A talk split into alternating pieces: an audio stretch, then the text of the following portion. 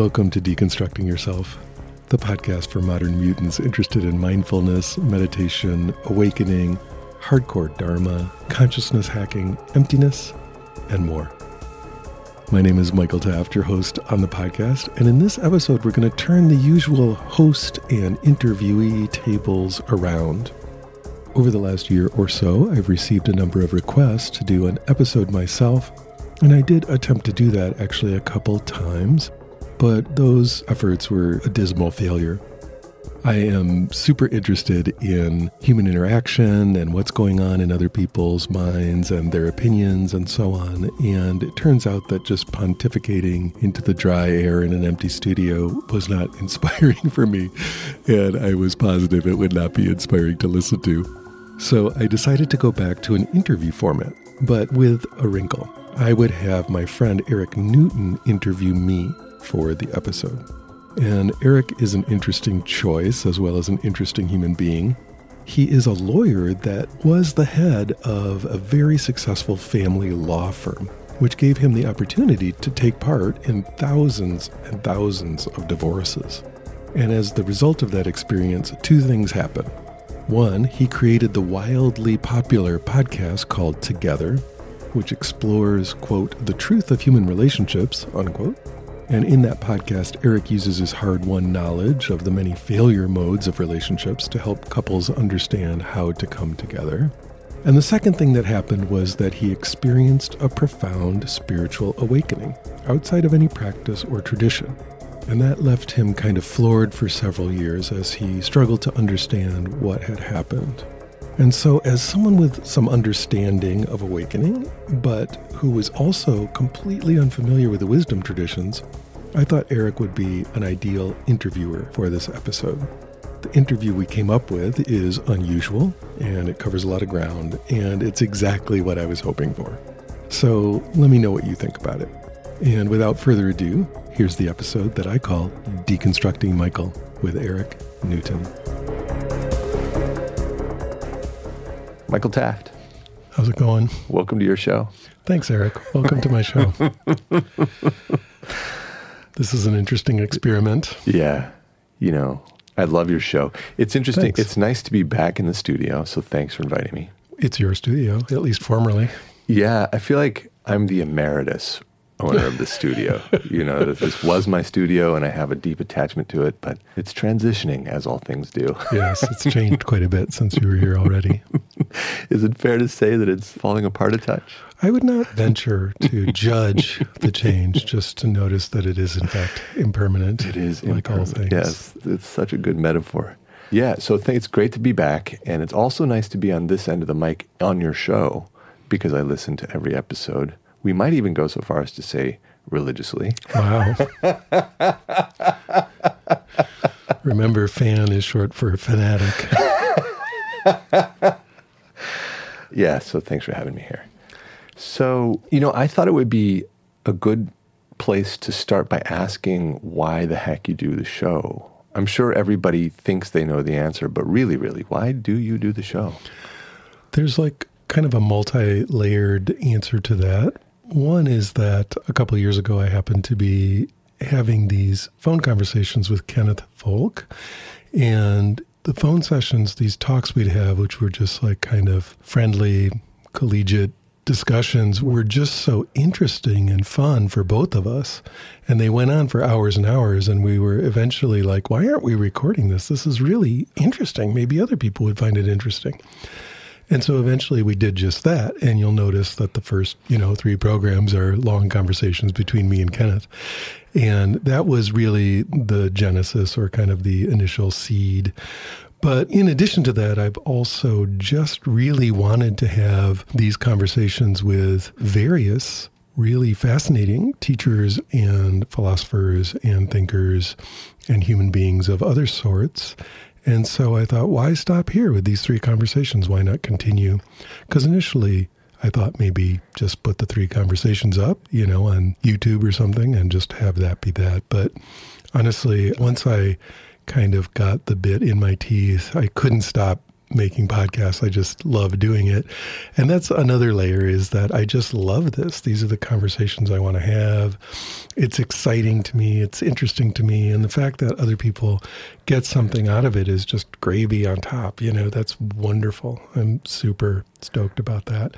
And, you know, it's also my deep history, it's my own background. I was the editorial director and the producer at Sounds True for a long time. So interviewing spiritual teachers, editing the programs of spiritual teachers, thinking about what we might want to publish from spiritual teachers. All of that is my own kind of home base in a way. And so coming back to it after a long while away just felt too good to stop doing. yeah, totally, totally. You said that this is what you want to talk about. There's that there's something inside you that just keeps making this conversation interesting over and over. And at the same time, there's something about this conversation that, for me at least, is like listening to a favorite song. You know, I get a lot of pleasure from listening to my favorite 80s love ballads. this interview is now over. That's so true. I uncoolified myself yeah. with one sentence. Bye.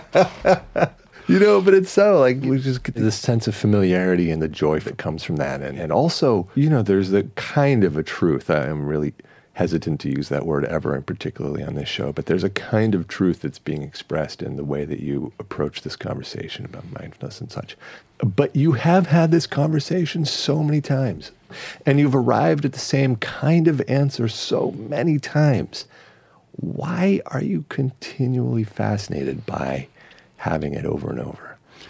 Well, I'm not sure I agree with the characterization. I mean, I think that it's rare that we ever reach any conclusion, especially any firm conclusion. There's like a lot of different potential conclusions or maybe places that one can land, but I never feel like we actually firmly land in any of those, especially if you listen to some of the podcasts where the people I'm speaking with reach very, very different conclusions. And I'm kind of agreeing with both of them just to, you know, okay, let's see where that person goes. And that leads to really the answer to your question, which is, you know, awakening, enlightenment, meditation, spirituality, Dharma, all of that, it is not a destination, right? And it's not even really predictable, even though many people claim it's predictable. As far as I can tell, it's much, much more like a journey or a practice of an art than it is like trying to get somewhere or trying to reach a foregone conclusion. And in that sense, everyone, especially, you know, you talk to deep practitioners, they might understand the experience each other is having, but their experience of it is so different. The idiosyncratic vocabulary they have developed on their own to talk about it is completely fascinating and completely different their sense of the journey. I mean, if I ever create this secondary program format I'm thinking of where we have like several spiritual teachers on here at once, like let's say Shinzen and Culadasa talking to each other, you'll just get a sense of how completely different their ideas and concepts about the path are. And so it's much more like talking to artists. It's like talking to painters or something about the painting work they do. It's a journey, it's a practice. They have their own rich, deep relationship to it that's about coming to it over and over again, day after day. You know how modern artists don't talk so much about craft or so much about theory. They talk about their practice, you know, their thing that they do every day with the art. And so it's really related to that. And to me, to get in there, I mean, I just love getting inside other people's minds. Like, you know, what's the most interesting kind of book? The most interesting kind of book in one way, you know, nonfiction, I want to learn something, but really, really the most interesting kind of book is a novel, a very well written novel. Why? Because you get inside somebody else's head, like fully inhabit another consciousness, or you have the feeling that you inhabit another consciousness. And to me, that's always been, I just love that. And I enjoy doing that with, for example, students or clients or whatever. Like part of being a teacher, being a good teacher, is getting inside their head and understanding how they're seeing and their worldview, and then working with that worldview, you know? And so to me, it's just like tremendously fascinating, fun, interesting, and I would say maybe endlessly fascinating, fun, and interesting to hear about like the practice, hear about the worldview, hear about, and get inside the head of these amazing teachers. Okay, that's a great answer. Now, you said something in that answer. You referenced the path. Everybody talks about the path in a different way. What the heck is the path? Well, that's what I was trying to deconstruct. There is no the path that exists independent of all these practitioners who, you know, even though they're using often some vocabulary that's similar and mileposts that are similar and, and so on, when you get in there and talk to them, it's about as different as it could be. You know, the, each of them has a quite a unique take. And uh, many of them will insist that there is a sequence and there is a, you know, set path and all that. And okay, we can see similarities and we can talk about the systems and we can talk about maps and, and really focus on the similarities. But I found over time it's much more interesting to focus on the differences because that's the really unique part and that's where the beauty is and the art. But it is all a conversation about mindfulness, awakening, and enlightenment, as you said at the outset. That's the common thread here. Yeah, whatever that means. Yeah, whatever that means. Okay, great. Duly noted. You know, we could you expand can't. the definition to be pretty large. You could be just, yeah, just about anything. Yeah. And I, I, love having this conversation with you because you've had it so many times. You can't be jujitsued into a chokehold. Like, I, I probably could, you know, but but so far you're you're failing with your with your jujitsu powers. Well, let, let me ask this question, which is definitely not jujitsu. Deconstructing yourself. How did you come up with the name? So, you know, my main teacher for the last many years has been Shinzen Young, and he's a great teacher. And we've had him on the show three times now, probably have him on a whole bunch more. He has so much to say. But he teaches a very complicated and highly effective, but heavily front loaded version of Vipassana, version of mindfulness, right? There's a lot to learn, and the techniques are hard. But once you put in the time to learn it and do the techniques, most people find it's worth it. Just as a footnote, that's a fascinating barrier to entry. Yeah. It must filter for a very specific kind of person. It mainly filters for people who have a uh, long term practice already. So they've got the basics down and they're ready for something beyond the basics. And also for people who are nerdy. It's just a, there's a nerd factor that is a very common thread if you're not into impromptu lectures on historical linguistics or some kind of abstract math, then you're out. Yeah. Because there's a lot of those. Nerds, the superheroes of our age. That's right. Okay. So Shinzen's kind of aptly suited for the modern era. But in any case, I have now completely forgotten your Deconstructing question. yourself. How did yes. you come up with the name? Yeah, it was Shinzen, and I footnoted you. So, one of the techniques that Shinzen teaches is a technique called focus in, and I think he's changed the name of it to something like focus on thoughts and feelings, something like that. And that's an apt description, but basically, you are doing uh, a multi channel vipassana on thinking and feeling, and you're dividing thinking into mental images and mental talk. You're dividing body sensations into regular type body sensations and emotional type body sensations. And then you're monitoring those four channels continuously. Sometimes it's three channels. But as I was doing that, you know, retreat after retreat, year after year, you know, what is this thing you're focusing on? This agglomeration of thought and feeling. I'm like, what is that? Well, that's an ego. And what we're doing is, you know, taking it apart and putting it back together and taking it apart and putting it back together. You're just watching this deconstruction of self. And so that phrase just came up in my mind one day and just landed as, oh, this is what I'm doing. This is deconstructing myself. So that's where I got the name of the blog back in 2011 and continued to use that for the show. Yeah. I love the idea of it because it's almost as if, what else would we do with ourselves all day anyway, except for this process. You know, deconstructing yourself seems like the core and the most interesting thing to do. Well, most of us are doing the opposite, right? We're reconstructing ourselves and trying to shore up our previous reconstruction in all kinds of unsatisfactory and impermanent and ultimately futile ways. However, that being said, yes. one of the most fascinating things to me is that if you get to a certain place in deconstruction, you get to a certain level of insight into emptiness, or you get into a certain level of anatta type experiences, suddenly, or maybe not so suddenly, it might take years, but eventually reconstruction might become really, really interesting. Right? We're taking everything back to you know, the void, taking everything back to emptiness, or watching experience dissolve over and over again, watching the self dissolve into spacious freedom over and over again watching the world do that. You do that enough, and something really fascinating starts happening, which is you start noticing the world coming back from that, the world reconstructing, and then the self reconstructing back from that over and over again in this cycle of dissolving and reconstituting and falling apart and then falling back together. And that is a really, really fascinating dance. And eventually, I think it almost recreates like the history of Buddhism, where in Theravada and, and Mahayana systems of Buddhism were very focused on anatta, very focused on emptiness.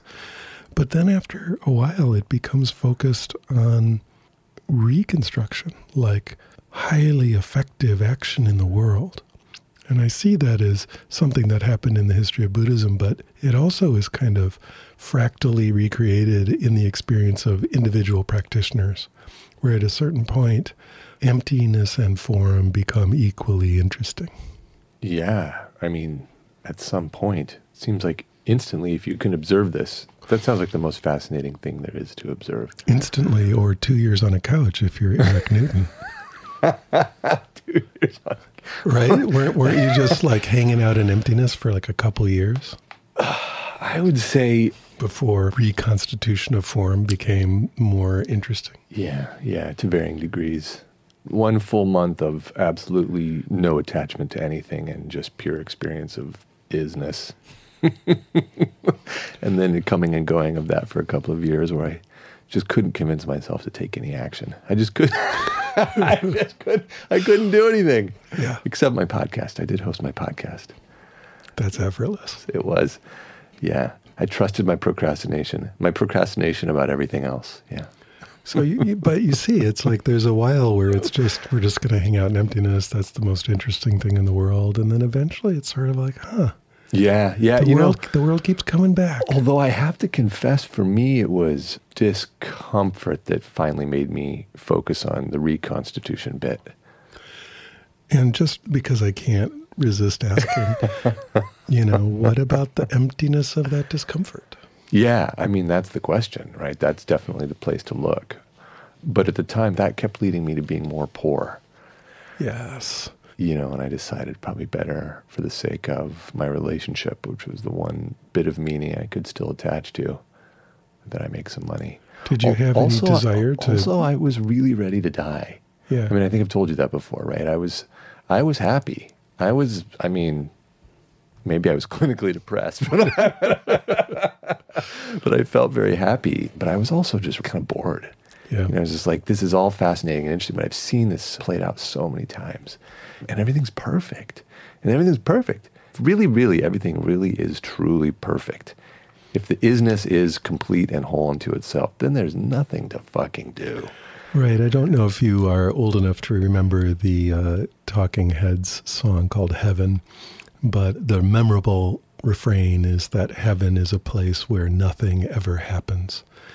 And that's the exact idea, right? Of course, you know, in Buddhism, we wouldn't normally talk about heaven in relation to awakening, but that idea of, okay, the perfection of the moment, it's just already done. It's yeah. already here. And yet, my heart keeps beating, stuff keeps happening it seems like the two choices are like, well, I can go maybe hang out in a monastery somewhere forever, or re-engage with the world, start doing stuff again. And also, there's a fallacy in the experience of heaven, which is that it's static. You know, in the moment, it feels like it's the totality of what is, or it's the fully baked truth, or something, and also that it's going to be permanent. But you know, it's actually the only way it can be experienced is through a valence. And that valence requires some suffering, you know, or an approximation of it. And so, this notion of heaven is the thing that we think the heaven is when we're experiencing it is actually just annihilation. Yeah, you know, check out the podcast number three, right, where me and Kenneth just talk about annihilation for an entire podcast. I know, it's, it's there- there's something there, right? But the point you're making is fascinating. To me, there's again, I just keep coming back to this historical understanding or perhaps misunderstanding. Maybe it's just a romantic notion, but I think about you know, at the high point of Buddhism in India, classical Buddhism in India, where you've got these, you know, giant masses of practitioners working together in these big universities and stuff. It's like a lot of people are getting very awake to emptiness very early in their lives. And at a certain point, there's kind of a what next factor, you know, Mhm, and mhm. then that's when they start getting into Vajrayana and into skillful action in Mhm. the world in a really much more focused manner. Yeah, it's from that moment forward that things have gotten interesting for Yeah. me. Yeah, it's much more fascinating now. But that all brings me to a question for you. So let's get off of me because I'm far less interesting. Um, you, you didn't notice me jujitsu flip the interview there? I mean, I, look, I'm I'm okay to be on the bottom part on the mat a couple of times, but but we got to get back to you, my friend. You walk this line in a really fascinating and skillful way between speaking to and coming from your own unique individual experience on the one hand, and also being able to reference literature and other teachers on the other hand. And the reason I'm, I'm interested in that is usually people are in one or the other of these two camps. Either they're talking only about the work of others and distancing themselves from their own experience, or like me, they don't know anything about anybody else's work and can only speak to their own experience. And it seems like your balance is actually probably better and smarter. But how do you actually do that? Yeah, thanks. It's an interesting question for me. I think the answer is something really simple, like because that's just how I am. Yeah. But to run with it a little further, you know, when I was a kid, my parents bought me a full set of encyclopedias, right? And like that was back when we had books. and a set of encyclopedias took up like a whole wall of the house. And I like actually sat there and read those things. All the way through? Not all the way through, but I, for my entire childhood and teen years, I literally read the encyclopedia. And that's always been kind of my mindset. I just like to read and I like to understand where things come from. I read a lot of history and philosophy and so on. And so I'm able to make connections because of that that maybe other people aren't so but also i think you know there's a downside to it which is it's the broad shallow version right? I could connect to to a lot of different traditions and talk about a lot of different stuff but i also notice if i get in a twitter conversation with someone like jayarava who is a you know hardcore textual adept at the scriptures of buddhism and so on you know there's just nothing for me to say because you know this person knows so much more than me about the deep deep deep specifics of such and such a Uh, You know, help me out here with a nod to all of those types of folks out there who may be listening to this. I have great appreciation for their knowledge, but I have to admit, you know, my normal identity oriented way of being is to not pay very much attention to the academia or the scripture. And Yeah, but there's but- a okay. value to it, right? I mean, speak You- to the value of it for me. well you used to be a lawyer I mean, you're still a lawyer yeah, right? used used to is the operative concept here. yeah but i mean think about it like you want a lawyer to know what they're talking about if you go to a lawyer and, and understand all the precedents and all that and mm-hmm. that's mm-hmm. what mm-hmm. they're for right? There we need specialists in everything. I'm beyond elated that there's people that have very deep scriptural knowledge or have very deep practice knowledge in a tradition that i don't know that much about. I think some of us are just more about kind of making connections cross connections maybe having conversations and again, it's why, even though I have my own practice and I really enjoy writing, I think that the podcast turns out to be one of the ideal forms for me because it is about connecting with people who are very deep into their own thing. Well, I'm probably twisting your words here, but it does seem like you might be suggesting that scripture can get in the way of having an individual experience. Yeah, I had no, I did not say that. I'm not against scripture in any way. I think it's cool, you know, but I don't give it any authority either. So, ah, th- what's that distinction? Yeah, explain that distinction. Well, to me, it's just obvious that everything is partially true, which means everything is partially false to some degree or another. It could be a lot true and a little false, a lot false and a little true. But either way, taking anything as the truth is obviously problematic and uh, broken. So to me, even just as a literature weirdo, as, as someone who, you know, my mom's a librarian, I was raised reading from the minute I was born. I probably, if there's anything I worship, it's probably books.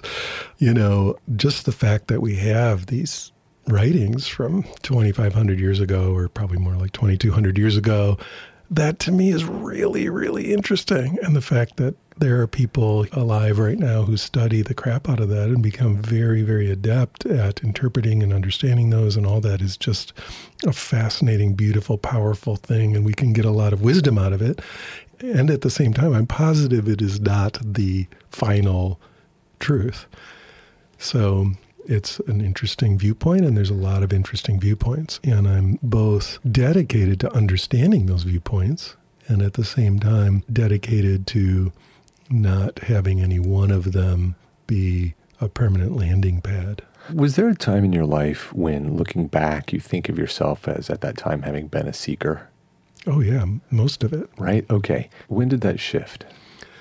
Uh, there's a very particular time, you know, I definitely went through many, many years as a, you know, hardcore seeker. If you asked me at that time what my life was about, it was about getting enlightened, and that's all I'm doing. And I'm, you know, spending time underground meditating in India and going to Japan and attending zillions of retreats in the States. And that was my identity, really, you know, and, and while being fully aware, even at the time of the problematic aspect of having an identity as a seeker, it's still, I was like, yeah, this is what I'm doing.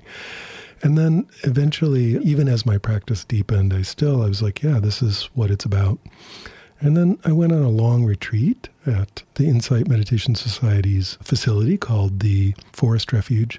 I was there for a little over three months. And, you know, there wasn't any big event. It wasn't like, oh my God, you know, I'm plugged into God's light socket or something. But when I came out of that retreat, I just wasn't a seeker anymore. It just gone, and it has not returned. You know, what I want to understand that in a deeper way. So let's start with defining what is a seeker. I know I acknowledge I'm the one who asked the question, but since you latched onto it, what's a good definition of being a seeker?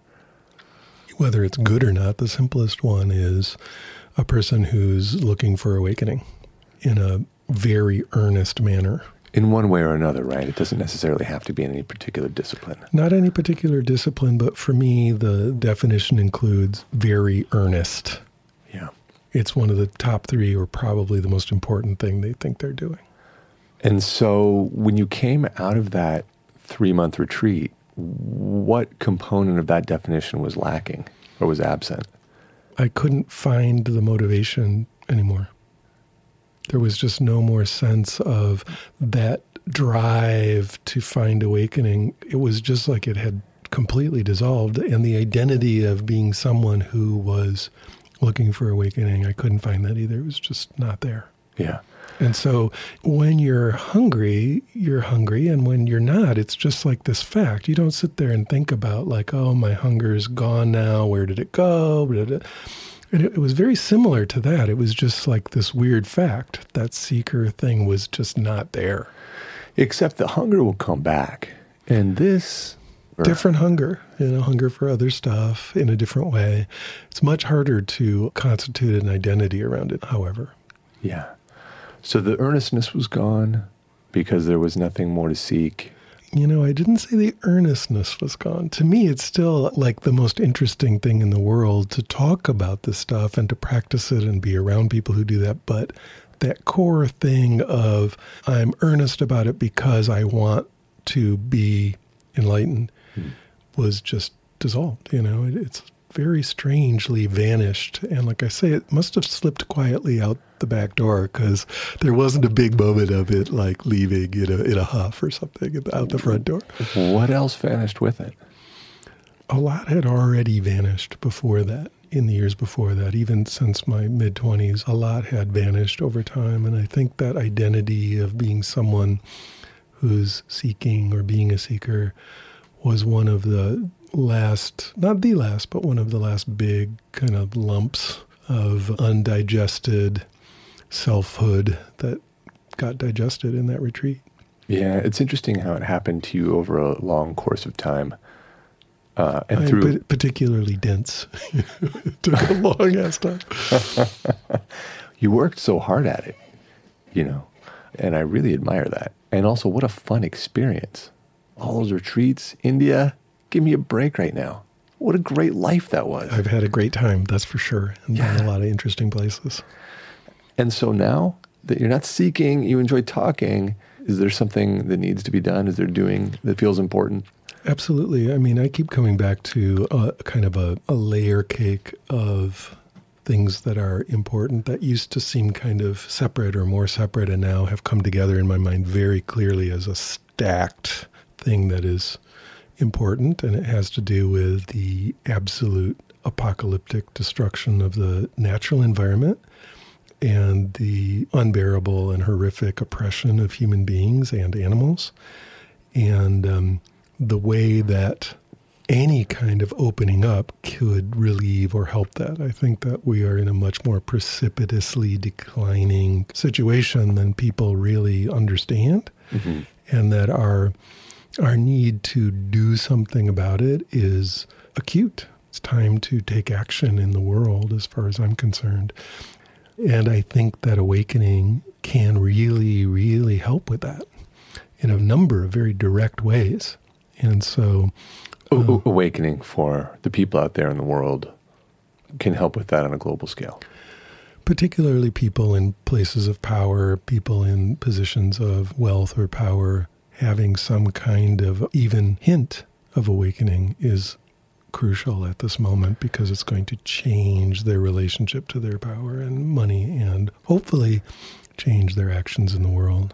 By way of asking more about that specifically, let me go a little meta. How do you relate to the notion of matteringness, whether things matter or don't matter? Yeah, so as we talked about in one way, we can just relax into perfect emptiness or nirvana or a non dual state, and in a way, nothing matters at that point.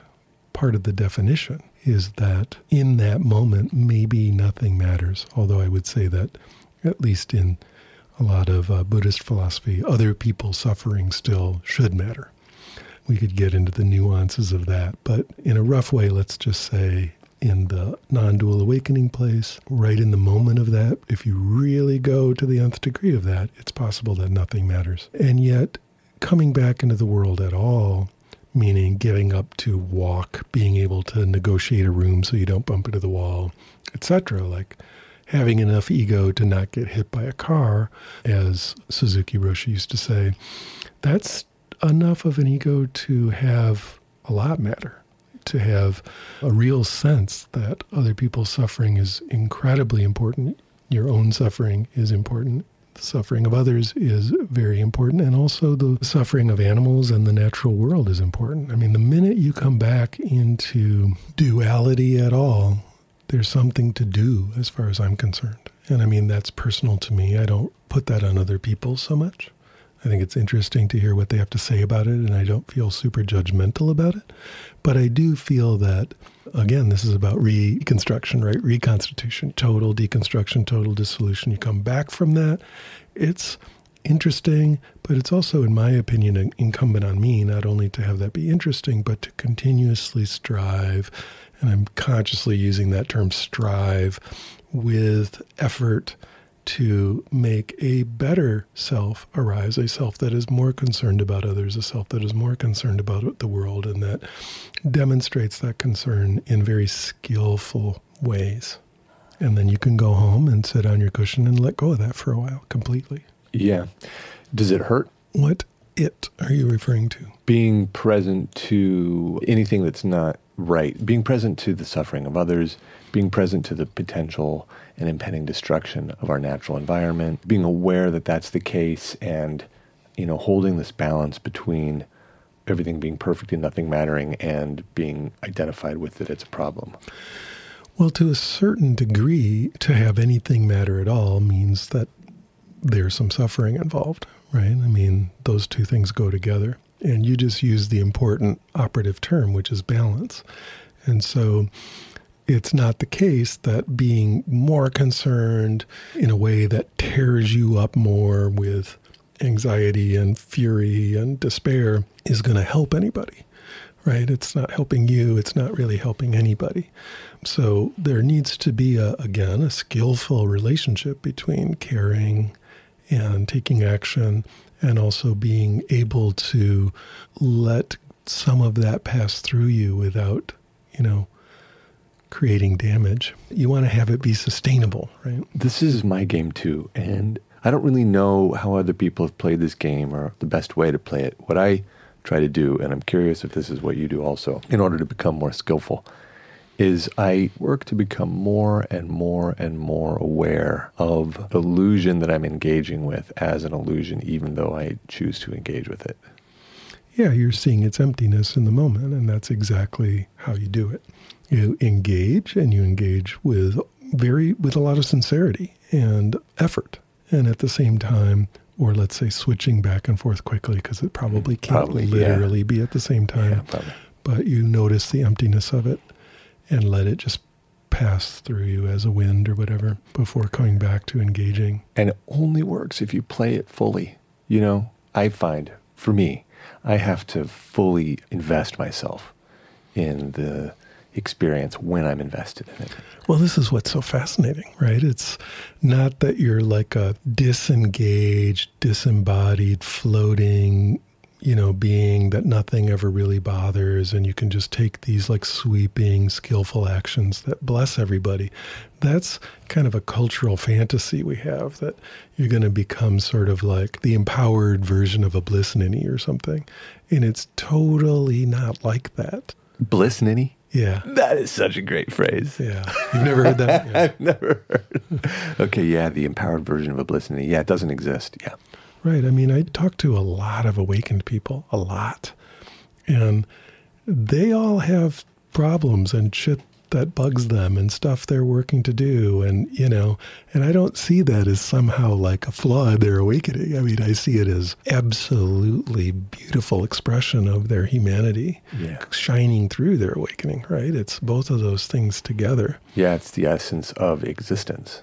This is just something I was noticing today. It's kind of cracked me up. I was noticing on Twitter, you know, I have a number of followers that come from the podcast or my teaching or whatever. And I notice if I make a statement on Twitter that is like, I'm having a bad day or something really bugs me, and I, I'm being like kind of not the bliss ninny version of an awakened person, I lose dozens of followers like immediately. Mm-hmm. I'll make that mm-hmm. post and dozens just drop off. Like, and maybe I'm misinterpreting it or overinterpreting it or whatever, but it just cracks me up because it's like, wow, they those people really expect that if mm-hmm. you're a meditation teacher, you don't have feelings or something. Yeah, you know, we didn't mention this, but the podcast that I've hosted for for so long is about relationships. You're a very famous podcast, yes. And Together dot guide.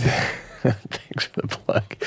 the point I'm trying to get to is that I have listeners who think I must be perfect in my romantic relationship. Yeah, you don't have any problems Right. with your partner. Yeah, I, you know, I'm a guru or something, and and I'm really allergic to relationship gurus who express themselves in that way. And what I've tried to do in that context is incorporate the challenge into the insight. From my perspective, the whole the only way to approach a relationship is to acknowledge that you are going to hate your partner sometimes. and that it's often going to be because you're being a dope, no matter how well you know these skills. Yeah. And I found the same thing on Twitter. If I would ever talk about a challenge I was having, I would lose followers. If I ever talked about how perfectly blissful I was, I might gain a few. Yeah. But both of those made me feel somewhat nauseous. So I tried to find this middle ground.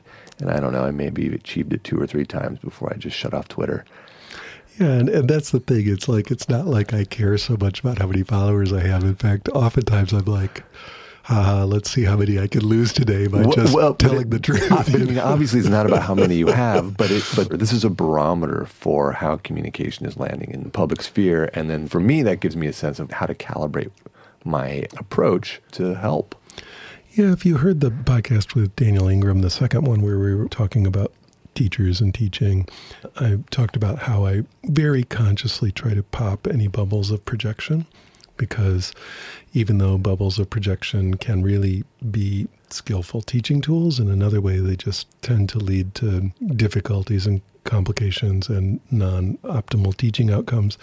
And so I just kind of cut to the chase and pop the bubble. And if I'm teaching, I'll just drop F bombs right away or I don't know, scratch my armpit or something. And it's amazing because it's just like an instant popping of the bubble and sort of switching the gears into a different kind of relationship. Yeah. And it's interesting, though, you just see over and over again how the dynamics of human interaction make it so that the world will reward you for pretending to be perfectly mm-hmm.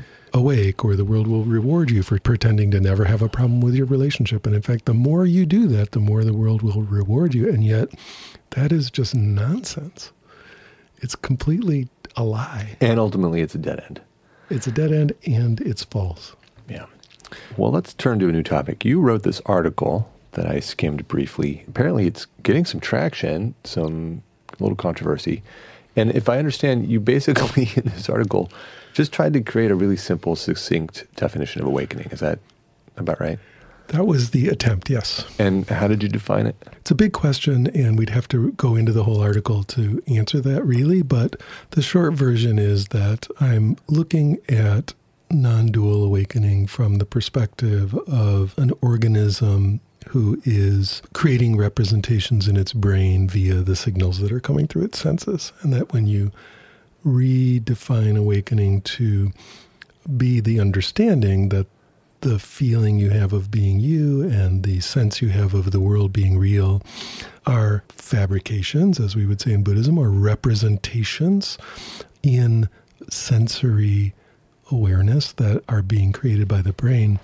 It's just a much more succinct way to understand awakening and also to instantly cut through a tremendous amount of, let's just say, mythological and traditional and religious elements and teachings around that. And I'm fine. I, I'm not saying those are wrong or not true, but for a modern Westerner who is, whether they realize it or not, probably raised as science is the truth, this is a very sciency way to understand it. Yeah. And, you know, one thing I really love about your approach to the response you've been getting is that you really get your critics on this one. You can really empathize with them. I was one of them. I mean, I've certainly been involved in mysticism and spirituality to the nth degree, Eric. I mean, I you know, I can do a perfectly adequate Vedic astrology reading for you if you wish. You know, I could read your tarot and, and do a good job. Oh, we know. should do that. I'd love to have my tarot read sometime. I mean, you know, I've gone there as far as you could go. Like that's mm-hmm. my background, right? So I deeply understand the critics, but I also, from that background, understand what is to be gained by just setting that aside for a minute and trying to look from this very different perspective. And it, what is to be gained is a lot. Well, do me the favor of explaining your critic's perspective. Like, take it for a moment and let's hear it.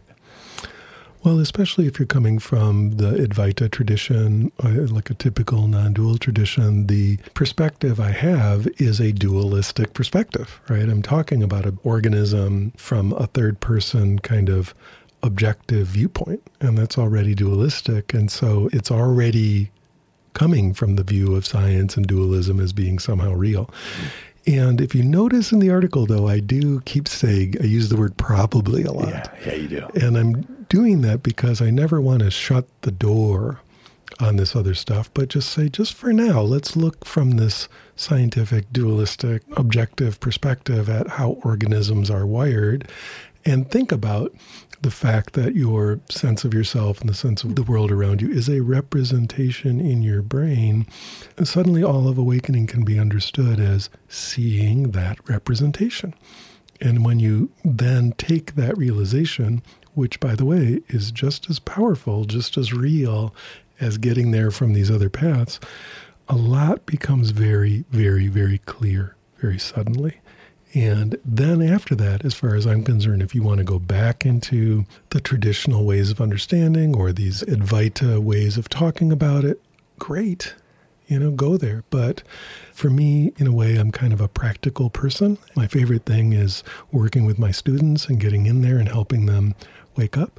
And I found that this particular way of working is just somehow clicks for Western minds. Yeah, it does speak to the Western mind. And you know, something you said earlier is that you've identified that we're we're on the precipice of some real danger here. And that one way to step back from that precipice is to cause more awakening around us. That's right.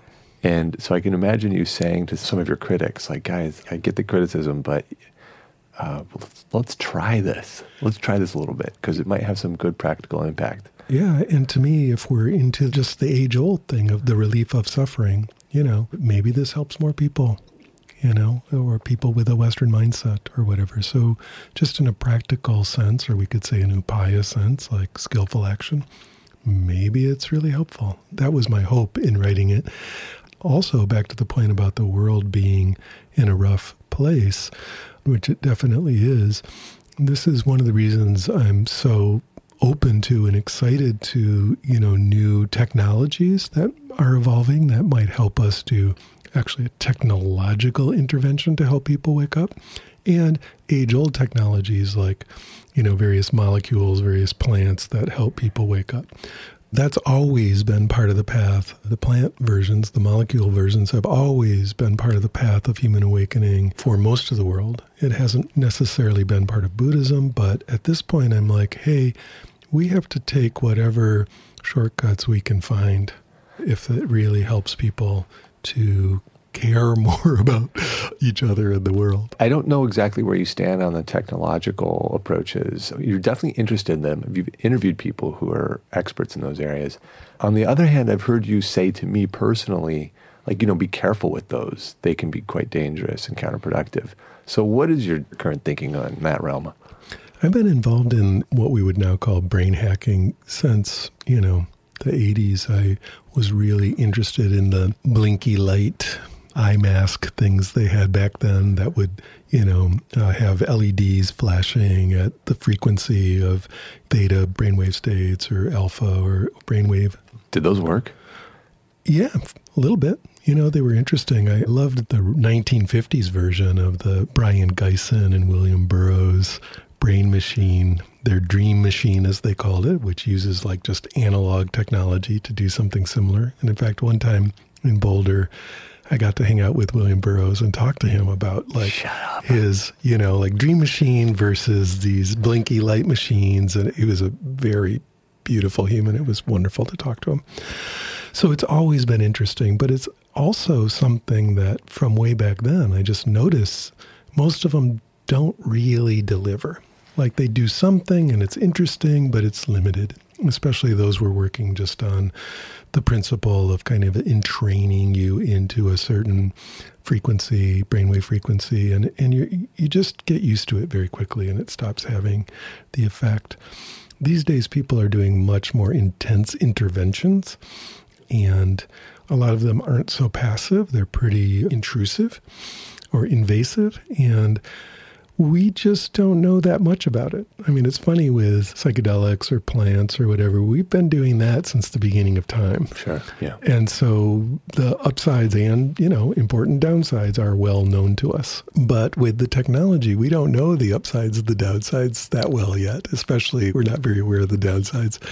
So I just would caution people to tread lightly there. And we don't want to harm anybody.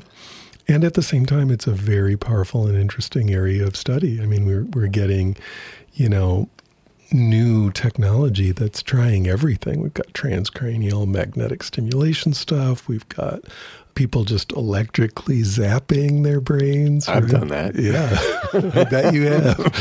right, and and there's a whole bunch of them, and some of them have real drawbacks. You know, Uh, some of these devices uh, are actually not that good for you. And other ones that I've used specifically train you out of meditation. They're supposed to be meditation trainer, you know, brain machines. But if you go deeper than like day one of meditation, it starts to train you out of a concentrated, relaxed state. Well, but here you are again. Like, you know, you've just given us all the warnings. But so where should we move forward? Well, I think that there's always been the case with new technologies. Like, think about the first people who tried out cars, you know, especially race car drivers back in like the teens and 20s of the last century. They're willing to just wipe out, and, Yeah. and- or the people who tried out all the crazy stuff with airplanes Yeah. just a little after that. They were willing to break their bones and, you know, And die. and die to try it out. So Yeah. there, there will always be people like that. But eventually, we we want to zero in on you know a helpful, useful, powerful technology that's not dangerous, Well, I mean, or you know that we can manage the danger of. is there any one technology that you think is pretty well, you know, safetyified? Um, most of the ones that are safetyified don't do anything that interesting, in my opinion. so There's a rub. so we're not there yet. Okay, we're not We're- there yet. we're- it's an we're not there interesting area of exploration. Yeah, if I had to choose between, you know, like the molecule direction and the machine direction right now, it's I'm hundred percent for the molecule direction. Yeah, yeah, yeah, yeah. We're At sort of at the early Wright brothers stage of the machine direction. Yeah, So I have very high hopes, but uh, we're it's a little too early. Yeah. All right. Okay. Fair enough. Okay, but this was all a tangent from this question of, you know, how can we, I guess, accelerate the process so that we don't step over the brink here as a society? Another thing that's accelerating the process is communication technology.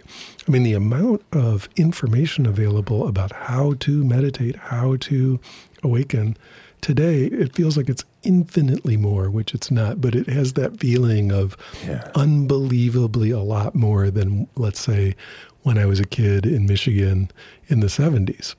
You know, Well, there just wasn't that much available. And now it's all available. It's all available, all of it. And that might be the answer to this question, but I've noticed an acceleration of awakening around me. You know, the little experience that I had at one point in our human history would have been quite extraordinary. And now it's I guess it's pretty commonplace, actually. There's nothing, nothing all that special about what I went through. Well, it's really funny if you go back to, you know, the early Buddhist scriptures, the Buddha would give a sermon and like 400 people would get enlightened on the spot. Boom, boom, boom, boom. Now we could call that mythology or some kind of hagiography or whatever, but what if it's just true and it's like not that hard if someone is speaking your language? Yeah. You know, it's interesting to think that we've been, you know, hearing all this stuff in translation for so long and with, let's say, teachers who weren't of our culture and so on. And slowly we're adapting this material to our culture and some stuff gets lost, but other stuff suddenly gets a lot, lot clearer. It's really interesting to listen to Kenneth Folk talk about when he was in Burma and the way, like, even the cab driver understood the four levels of Theravada awakening and they all knew where he was at. They're like, hey, I heard you hit the third level, you know, as they're driving to the airport and stuff. so There's- great. They were just, had totally normalized Oh, it. man, that's so good. And I think that maybe our culture is slowly moving in that direction of normalizing this. Yeah, I mean, we normalized indoor plumbing. Why not awakening? Yeah. You know? I like them both. I'm down with both of those things, you know, food too. What's the thing that makes you tickle inside when you think about it? You know, I really love working with people. It's super fun to hear how they're doing and get inside their experience and just see the awakening growing bit by bit. It is so fascinating and beautiful. Okay, so following that analogy, you're seeing the awakening grow bit by bit. Maybe it's like an ember, yeah? Do you see yourself as somebody who's maybe blowing on that ember just a touch, or, or are you more just witnessing the ember? Something in between. It's like, oh, yeah, no, don't fall in that ditch. Let's go this other way just a little bit. Oh, yeah, no, that's really cool, but that's kind of a distraction. Let's keep going this way. Just kind of nudging, nudging, nudging in the lightest way, like in the direction. So it's not really fanning the flame in your metaphor, but kind of like, oh, you know, I've been down this path. Let's just stay on the on track here a, a little bit. Can you do that in a group setting? I know you work one on one with people, which has got to be really fun. It's different in a group setting because you're not just tuning into one person's, you know, consciousness or one person's psychology. Yeah. And so it's harder because you have to be more general. But in another way, it's easier because, you know, human beings are group creatures. And if you get the group focused in a positive direction, focused in the right direction, everyone can move forward really powerfully. Yeah. Which, you know, having that coalesce is an interesting process. We're doing that right now. You know, I'm at a startup now, and I brought you in to be our meditation teacher once a week at the startup. It's so much fun. it's they're, they're a great group of guys, all guys.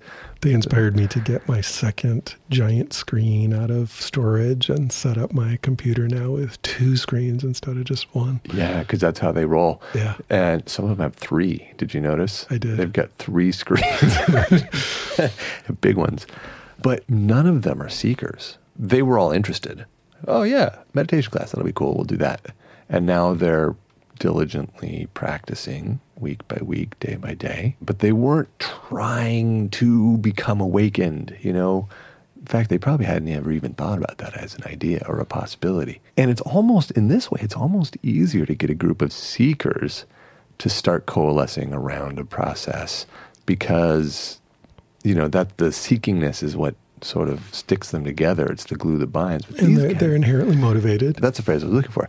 Yeah, with these guys, it's different. You know, they're interested, but you've got to approach it in a completely different way.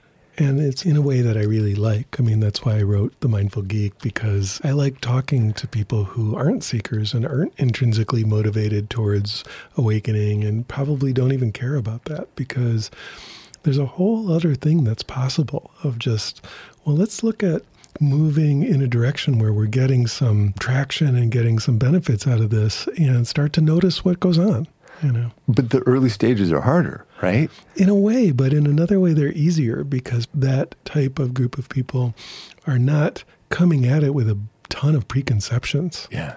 So there's a beginner's mind, which is really, really fresh and fascinating. I mean, they definitely have beginner's mind about it unrepentantly and unconsciously. But how do you get them to stick around long enough? Like these guys are sticking around for some reason. I don't know, maybe because I remind them every week. But what is the glue that binds them into staying in that context? I don't know. I just try to, again, understand where people are coming from and see what their goals and motivations are, what they care about, and then talk to that. Because things like concentration, you know, let's talk about concentration. That's something that if you use it correctly is useful to any person. Yeah. There's nothing you do that concentration can't help you do better. And so, okay, it doesn't have to be concentrating on, you know, emptiness right now. Let's just concentrate and get better at it. Or sensory clarity. Hey, you want to enjoy your meal today? Let's talk about sensory clarity, right? So you just figure out what people care about. And it turns out that meditation can help them be better at that. And, you know, the critique that classicists can have of that approach is that it leaves out a lot of the ethical component. But I do trust that the ethical component comes along with it. You know, the mm. more that you learn concentration, clarity, equanimity, you know, these core skills of meditation, the more that you begin to contact your connection with other people, other animals, and open up with more sensitivity. Mm-hmm. So I trust the process. Yeah, you trust the process. And so these guys are coming to it with no preconceived notions, with no hope or maybe even awareness of the idea of awakening. And yet, if they practice diligently, they're going to start to see parts of their identity begin to deconstruct. Yes. And what happens? What happens to people who weren't looking for it and that begins to occur? Anything can happen. You know, it can be positive, it can be negative, it can be both, it can be neither. I mean, a lot could happen, but the main thing is that if you're with a competent guide, you know, they're going to help you with that. But what I think is most fascinating is what, if we just generalize in a way that might be reductive, what do Silicon Valley, you know, teenage Bitcoin millionaire coders care about? Right? They're going to care about being really highly effective. Many of them express to me the desire to connect better with other people because to be that good at coding. You might be a little uh, a bit on the spectrum or, you know, spend a lot of time alone in a room. So they want to connect with others better. And also, there's this some kind of understanding I've found it throughout the culture of Silicon Valley, and this has been in the DNA of the Silicon Valley culture since the beginning, which is this sort of notion of, let's say, deep flow states or kind of like peak states. And in the early version, it would be altered states of consciousness. You've got the very well known history of all the early pioneers in Silicon Valley being into psychedelics, into yoga, you know, in a deep way, into meditation. So there is some kind of understanding of that kicking around the culture. And so, okay, you want to learn to be in flow states with concentration. You want to learn to connect with others with metta practice. You want to learn to be in altered states of consciousness, whether it's at Burning Man or whether it's, hmm. you know, in your coding each day or maybe in the woods, just hanging out for a walk on Mount Tam or something all of those goals can be addressed through meditation. And so it's not necessarily that I'm trying to sneak some kind of awakening in on them, you know. It's like, no, their legitimate goals can be legitimately addressed using meditative skills. And if they start to go deeper and further, I can work with that with them also. Or skillfully guide them to put the practice down if they want to. You bet. Or like back off. Or back uh, off. uh, you know like take the foot off the gas pedal a little bit. Yeah. I mean it's been great having you in there. There's just a deeper sense of presence in the room now since we've been practicing with you. Thanks. So thank you michael. This was great. I mean really what an honor to be on your show my favorite show. Thanks. Um, what a pleasure to be back in the studio my old stomping grounds and uh, just what a joy to talk to you Thank you so much for agreeing to do the interview and bringing your massive interview skills to this little recording. And, you know, I love this studio. So thanks for that as well. 100%.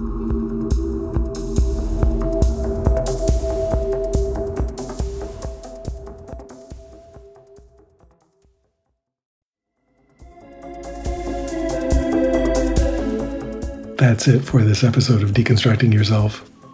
I'd like to let you know about an upcoming retreat I have available in the first half of 2024. This April, I'll be teaching a six day residential retreat at Mount Madonna Center in the hills of Northern California. From April 14th to the 19th, I'll be leading practitioners in non dual meditation techniques, guided meditations, and silent sitting with the group. So, if you'd like to spend six days working on deepening your spiritual practice and particularly working on your non dual meditation with me and a group of interested folks, please consider joining me at Mount Madonna this April. Just go to the deconstructingyourself.com slash events page and follow the links you find there. I look forward to seeing you at the retreat. There will also be a meditation retreat with me coming up this August in Costa Rica. You can find out more about that at the same deconstructingyourself.com slash events page. If you enjoyed the podcast, please recommend it to a friend or talk about it on social media. Doing that helps it find its way to more people who might be interested. If you're moved to support the podcast, you can do that by contributing to the production costs on my Patreon page. That's at patreon.com slash Michael Taft. The money goes to support the recording, production, and bandwidth costs of this program, which are substantial. By contributing to Patreon, you're making it possible for me to continue to create and share these conversations as often as possible. A special perk for high level contributors is a monthly or even bi monthly event with me on Zoom, where you can ask me any meditation questions you have. I deeply appreciate your support. I also have a number of free resources for you, beginning with my YouTube channel. There are hundreds of hours of free guided meditations and videos there, so if you're interested, that's quite a large resource and offered to you completely free of charge. The channel address on YouTube is MWT111, or you can just search my name, Michael Taft. I encourage you to subscribe to the channel and join me each week for a new live guided meditation session. If you'd like to interact with a broad community of people interested in meditation, particularly those who engage with my YouTube meditations, I have a free Discord server called Deconstruct You. That's deconstruct and then just the single capital letter U. There are a large number of discussion channels there, and it's free, so hop on the server and introduce yourself. And of course, there's the deconstructingyourself.com website itself, which has articles, interviews, and more about meditation going back over 12 years at this point. So be sure to check that out. Beyond these free options, I also have a number of paid online courses to help you grow and develop in your spiritual practice.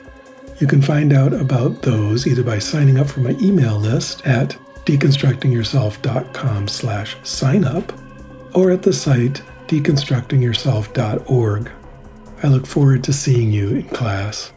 The Deconstructing Yourself podcast has always had excellent sound, which is the result of an amazing audio engineer and amazing human being named Stephen McNamara. He's an all things audio person with many decades of experience in producing music and spoken word audio. If you're interested, you can contact him at his website, yogitar.com. That's Y O G I T A R.com. Music on the Deconstructing Yourself podcast is a track by Peter Baumann entitled Crossing the Abyss from his album Machines of Desire. Thank you for listening.